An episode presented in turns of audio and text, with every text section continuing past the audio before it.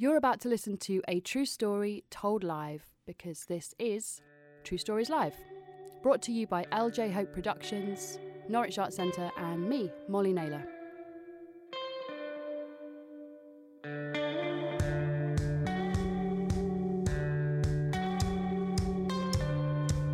Please welcome to the stage your second speaker of the second half. It is the wonderful Hannah Wallace.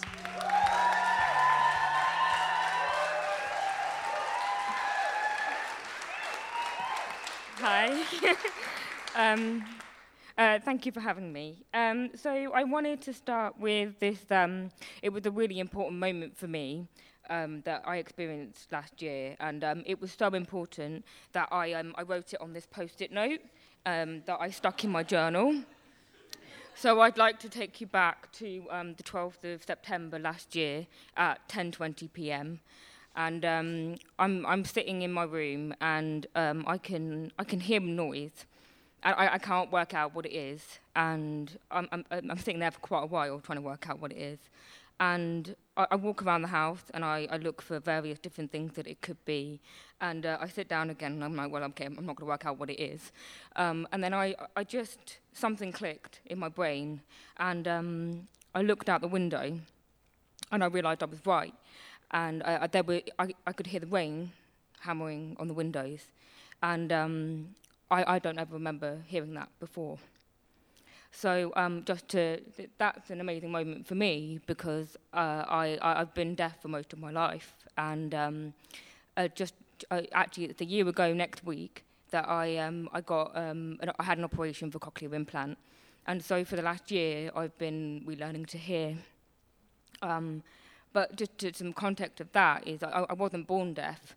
Um, I, I had meningitis when I was 18 months old, and um, I, was Ill, I was ill for quite a, quite a long time before they worked out what the problem was. And so I, I had a very severe hearing loss from, from, from 18 months. And I, um, I, I had a hearing aid, and I, I, I had a very supportive environment, and I, I moved into the mainstream mainstream world, and I, I got by with what I had. Uh, but then when I was 18 years old, um, actually when I when I moved here to, to Norwich for university, um, uh, for some unknown reason it dropped again, and uh, I I readjusted and I, I they changed the hearing aid settings and you know I got on with it. Um, but actually over the course of the next few years, that just kept on happening. And uh, there is still no explanation, but so over over that time, I, I I had to sort of, I readjusted each time and it was okay. And but then I was just walking down the street one day, and uh, I, I turned to the person I was with, and I was just like, I, I, I have no idea what you're saying. I can't hear you, and I can't hear anything around me. And uh, it was it was it was a sort of quite a strange moment. I I didn't feel awful, but I didn't feel great, and uh, I uh, not even a hearing aid was enough. And so the next step, the the only step left was was to have a cochlear implant um, which is an incredible thing, an incredible opportunity to have. And um, again, like I said, yay NHS because I can have it for free. Um, but uh, uh, I don't know. I don't know how many people know what cochlear is, but essentially, it's a snail shell part of your hearing mechanism that's inside your head, and um, it what, hap- what how it works is that there are hairs inside it, um, so that when um, uh, sound vibrations um, hit the hair, that's a, you hear the different pitches, and the meningitis breaks the hairs, so that's why that's why I couldn't hear. And the implant um, is like an electrode, um, and uh, probably not a very scientific word, but um, it, it goes into the it goes into the snail shell bit, and it, it replaces what the hair does. Um, it, so it's an incredible machine, and I, I can now say that I can, I can hear very well, much better than I've ever heard before since I was, since I was a baby. Um, and so this past year has been, has been a, a difficult but an amazing journey. And, and um, one of, I mean, I've learned a lot of things, but one of the things that I've really sort of started to understand was actually in the time that I couldn't hear. And I, there was about probably nine months when I was in total silence in between un- taking my hearing aid out and, and being what I call switched on. Um, and uh, I, I um, it, it, in the last year, I, I've sort of you know, been learning to hear again, but I've also been learning how, how much my voice had kind of receded, and, and I had, I'd lost a lot of the power in my voice. Um, but I've been I've been studying an MA for performance in London, and it was in the in the development of my work. I was sort of having to obviously perform to people, and I, I realised I didn't know how to project my voice, and so. Um, my, my tutors really encouraged to really encourage me to really uh, talk about the experience, and, and I'd always kind of avoided it because I was like, oh no, I don't want people to think I'm complaining, you know, because that's what we're like when we're English. Um, and so um, I, I had never really talked about the experience that much, um, and so I, I was developing a piece of work um, for, for an audience, and I said, okay, well, I'll, I'll, I'll try and I'll, I'll talk about it. Um, uh, but I decided I would make it into a game, and so I sort of played with different ways of experimenting so that um, the audience had to do uh, uh, lots of lip reading, so they had to experience what that was like, so that they could experience what it was like for me. Um, but I, I, I, I told the story about, about the rain on the windows, and um, uh, uh, I, but I didn't use the words, so uh, they had to lip read me, and they had to, you know, it was a sort of um, a way to talk about how, how we listen rather than hear. And um, I, I had a very, yeah, a, a, just a very profound moment of realizing that actually there's a huge amount that I that I do have as much as what I don't have.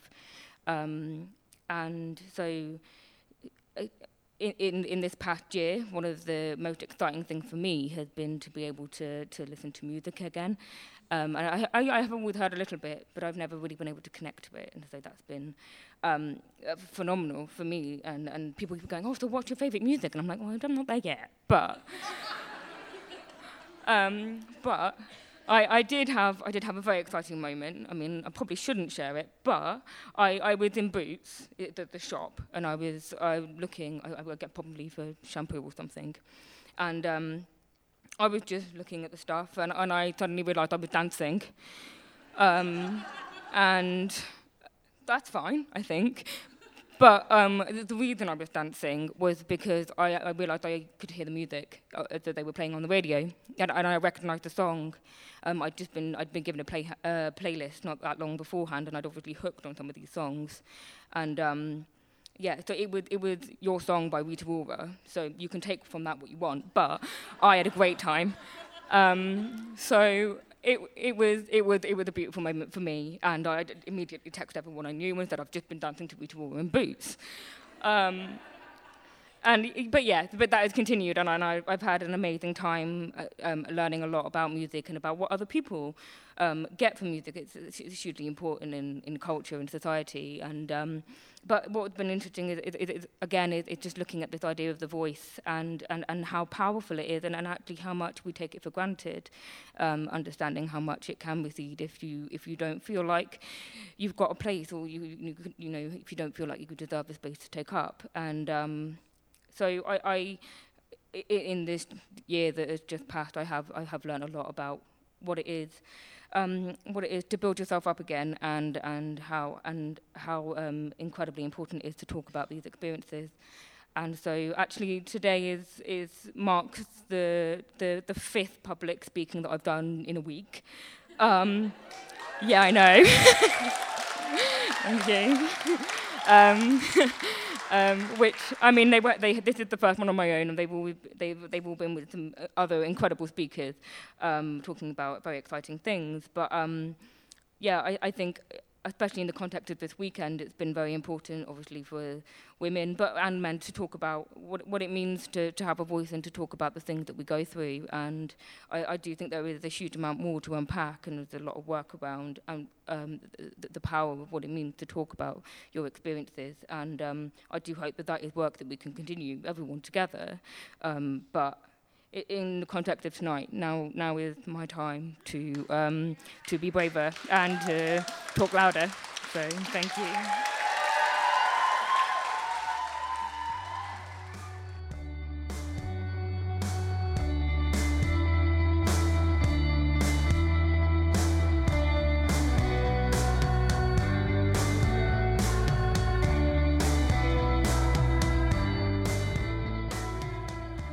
Stories Live is a story show and story finding project brought to you by LJ Hope Productions, Norwich Arts Centre, and me, Molly Naylor.